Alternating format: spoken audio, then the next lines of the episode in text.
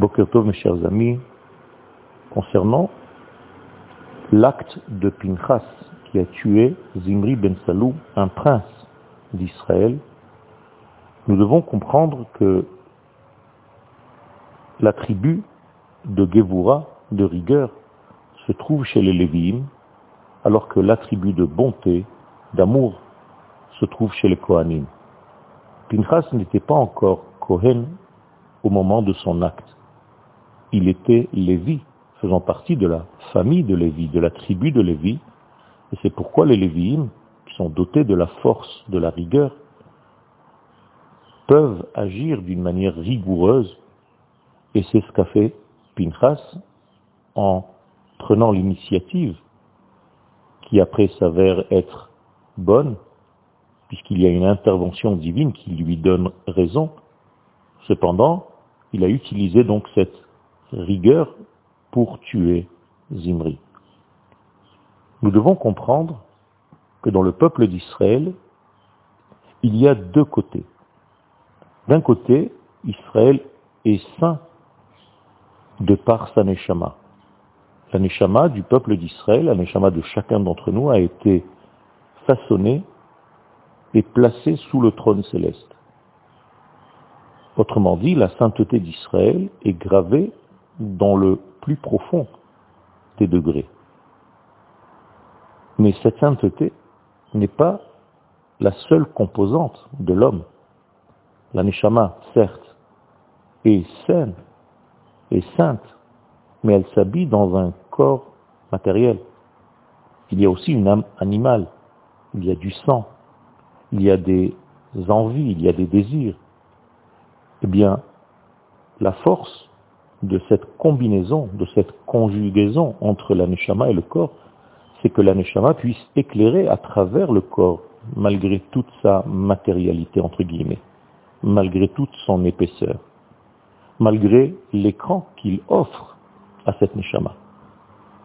La personne qui n'arrive pas à dévoiler sa neshama à travers son corps est la personne qui faute. C'est en réalité la source même de toutes les fautes.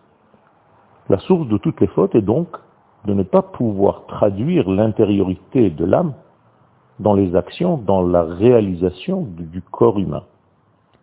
Et c'est en réalité tout ceci que nous devons travailler et savoir déceler dans les parachutes de la Torah. Pour éduquer Israël, pour conduire Israël dans la sainteté, il faut agir avec les deux forces. D'un degré, il faut une main droite qui rapproche, et de l'autre côté, une main gauche qui repousse. Autrement dit, il faut savoir qu'il existe dans le peuple d'Israël des hommes qui ne voient que l'intériorité des choses, et donc ils voient tout dans le sens positif de la vie. Ils voient l'âme de la personne, même lorsqu'elle faute. Ils voient que sa profondeur est une profondeur divine. Et donc avec la main droite, c'est une formule que les sages ont choisie, eh bien cette main droite rapproche la personne et ne lui reproche pas complètement ses actes, parce que cette personne qui voit l'intériorité voit toujours le diamant qui se trouve à l'intérieur du peuple d'Israël.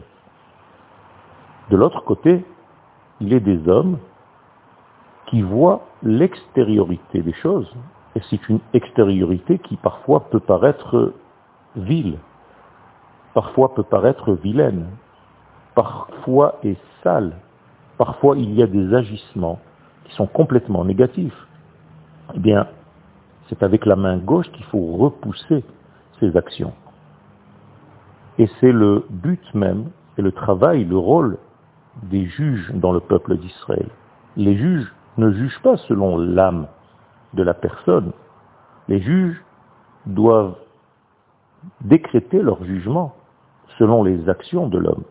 Ils sont obligés de voir ce qui est visible, ce que l'homme a fait dans son extériorité, et non pas toujours regarder la bonté intérieure de la personne, même si nous savons que cette bonté est pure.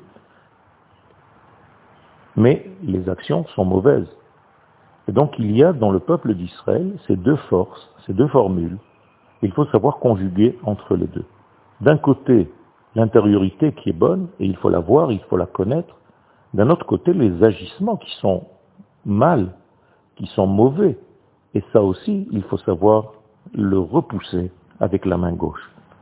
Donc il est difficile de concevoir cette double structure et c'est seulement par une force incroyable que nous pouvons faire la distinction, la différence entre la bonté intérieure de l'homme et ses agissements superficiels extérieurs.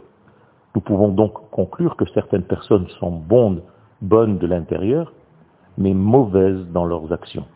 Donc on ne peut pas haïr un homme, une femme d'Israël pour ses actions. Il faut haïr les actions, mais non pas l'homme.